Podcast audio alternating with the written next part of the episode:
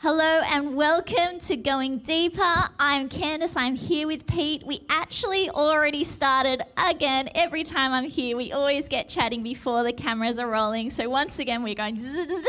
I wanted to thank you so much for bringing a word this morning. Jesus is the bread of life. As we were talking about bread, my brain flipped back to the woman at the well. She was saying to Jesus, um, Jesus was saying to her, I am the living water. And she said, Give me this living water. The disciples saying, Give us this bread always. Can you see any um, similarities in these stories? Well, first of all, there's a, the typological thing um, with the living water, uh, and the, and the Jesus said, "I'm the living water." He's referring to how water came from the rock twice in the story with Moses, and of Mm. yeah, course, yeah. of course, the rock is Christ. Yeah. So here are two separate images of Christ, but both of them contain an interesting thing. Yes. They both deal with the immediate and the eternal. yes. Right now, we're living in a world that, that, that privileges the immediate above the mm-hmm. eternal. Mm-hmm. And it's perhaps true that in previous times people have privileged the eternal mm-hmm. above the immediate. But we have to have the extreme of both. We must have the immediate and the eternal. That is, I am immediately a source of blessing to you. Yes. And I am committed to your eternal well being. And Jesus, by, by doing this, is saying, Look, I'm going to meet your immediate need, water or bread, but at the same time, understand that I am that living water. I am the living bread. I am that which brings eternal life for you. And Yeah. whilst this drink of water is going to pass away and this loaf of bread is going to pass away, he said, if you labour for what's eternal, what these things represent is an even greater reality. Mm, mm-hmm. So what he, Jesus is saying that no, not only am I giving you food, water, clothing, I clothe the sparrow, I'm going to do this for you, but I'm also giving you the power of the eternal, which previously only prophets Jesus and God the Father. Held. But now we carry the Holy Spirit. So in our fellowship, what does that mean for us? Well, actually, in our fellowship, it basically means that there's an eternal purpose. And we're going to just go to the end of the book. It's always good Yeah, to look, at, look at the Go to end the of the end. book, right? To cheat, or, or two ways to look at it. Uh, my wife reads likes likes to read detective novels, Mm-hmm. and I always find her reading the end of the book first to see who done it. But the other thing also is That's cheating, but we can do that in the Bible. the other, the other thing also is uh, I like the idea of the jigsaw puzzle. Every now and then you've got to look at the top of the box so you know how the pieces fit. Right? And the thing is that ultimately there, the, the, the final destination is this thing about the heavenly Jerusalem coming down from heaven dressed as the bride of Christ. So these two themes, the From the bride, book of Revelation. that we are a bride, and I love that mm-hmm. picture in the, the in the, um, the, the the slides that I did of the hand mm-hmm. with the ring. And was it a wound or was it the was it the ring? Right, Same and that's, thing, right? That's the commitment. So there's the bride Yes. of Christ. So so there's constantly the eternal that Jesus is drawing us to, mm-hmm. and that's the reason for our existence. Yeah. Yes, and our existence in the gathering space as a community of people. Yes, well, that means that again, it's the immediate and the eternal. Hmm, love this uh, theme. Right, we're sitting here together, two people talking, communicating. We need that desperately. Human beings need it. The most cruel thing a person mm-hmm. can do is be alone. Yes. Solitary confinement is the greatest punishment in prison. Mm-hmm. God has designed us to be a people, to be His bride, the city of God, the bride of Christ. Mm-hmm, yeah. And so we have, throughout the centuries, developed different ways of doing church. Now we've gone through this pandemic, and we're still not out of it, not out of the woods completely. And for every two people, there's three opinions on how we should manage it. yes. I think the important thing is that we work with listening to uh, how each other thinks about it and try to say, well, how do I reach the person who doesn't think like me in this? Yeah, wow. And how do I Mm-hmm. keep them safe? How do I keep them comfortable? How do I keep myself connected so that they're experiencing my love and concern for their well being as we walk through these difficult times? Mm-hmm. Yeah. It may be that we never get to do church exactly how we ever did it before. Hmm. But then these are, we always knew that this was not the final end. Yeah.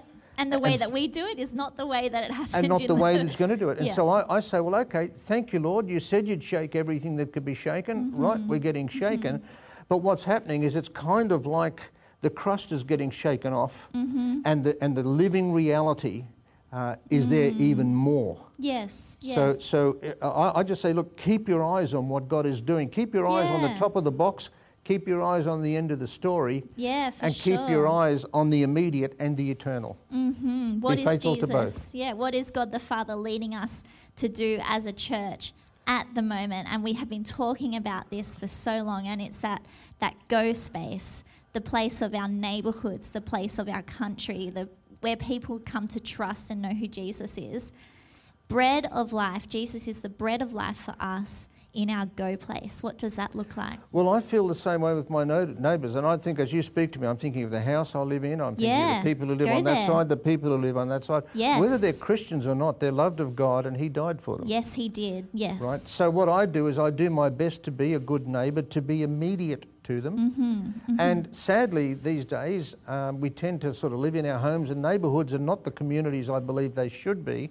Mm-hmm. But we do what we can to be immediate, to be friendly, to be, to be Yeah. valuable, trusting that God will cause. Mm-hmm. Uh, his opportunities will come through to bring His life through to those things. Yeah. Now, often, uh, generally throughout my life, when I take a look, when people have come to me and said, Pete, um, boy, you did this, this, and this, and it really helped me. And I look at them surprised because I often don't remember it, or it was something I thought was insignificant. Yeah. Absolutely. So it's a matter of living a faithful life that is faithful to the immediate, but connected to the eternal. Yes. Mm-hmm. Yes. Faithful to the immediate, connected to the eternal. Yeah. And that I believe that comes back to what we said at the beginning about the living water. She Mm-hmm. immediately needed a drink, Yes. but there was an eternal need. Mm-hmm. The bread of life. Yeah. There's an immediate need to be fed, Yes. but there's also the eternal. That is right, and we carry that with us. We carry it with us so supernaturally. wonderful. Yeah. So as we are in our go space, as we are in our neighborhood, in our cafe, in Coles, wherever we are, we actually carry this immediate. Um, Jesus is our bread. He is everything that we need. But we actually can offer that to other people as well. In the way that we speak to them, we're kind to them. We also carry that that power, that that spiritual power of the Holy Spirit, who gives us insight into what people are experiencing around us. Can we not forget? that the Holy Spirit is with us when we are in our go place and that we don't go in without any, um, without any preparation. The Holy Spirit is with us. Isn't that amazing that Jesus, the bread of life, the Holy Spirit is with us when we are in our go place? I have had moments where I've been able to discern how someone is feeling without really knowing them, um, possibly understand that there is something going on in their life. There's opportunities that pop up which only the Holy Spirit can lead us into. Isn't that exciting? And even in those moments, we can expect that Jesus, the bread of life, is going to give us everything that we need for that situation. He's given us a body to be present with that person. He's given us a mind and empathy to be able to carry that person in, in some small way in that moment. Have you experienced the Holy Spirit in your mission go place?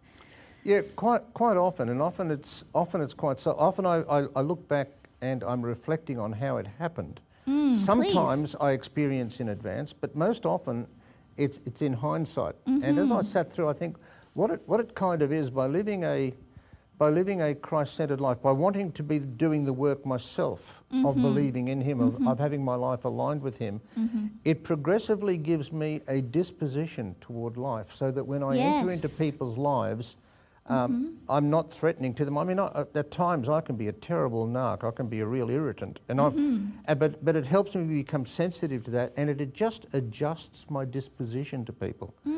And then in that disposition, I can be with them where they are, where they're at at that particular Yes. time, and uh, I don't have to try to contrive anything spiritual.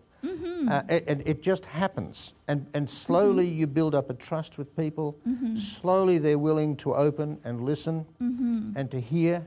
Yes. And, and often they'll hear the voice of God before they've heard your explanations about it. Love God. it. Yeah. I love that Jesus had to come to the come to earth in a person's body as a human to be able to like finish his his work, to be able to die and ri- rise up again, but also to be present with people. The the ark of the covenant, like that didn't really work. Yeah. but he had to come with two legs, two arms, uh, like a voice and a heart to be able to really be present with multiple people. And, and the beautiful thing is, not only did he do that, but he came to a place where people said, "Could any good thing come out of Nazareth?" Yeah, Jesus was Jesus was totally committed to anointed ordinariness. Mm, yes. And it's, so the, great. It's, it's, it's in the simple, ordinary, the humble shall see and be glad. It's in the ordinary, unspectacular, everyday faithfulnesses of our life. Yeah, just like that the, the, little glory boy. of God is expressed. Yeah, the little boy with the fish and the loaves, and just out of his generous gift and presence, Yep. Jesus was able to bless thousands of people. He did the most spectacular signs Isn't on the grounds of Yeah. the most ordinary things. Mm-hmm, mm-hmm. and here he is using water and bread as two symbols of who he can be in our lives. Absolutely. Mm. Yeah. Get the basics right, and Jesus does the rest. Awesome. Let's leave it with that. Be blessed. Have an excellent week. Thank you so much, Pete. We'll see you soon. Thank you.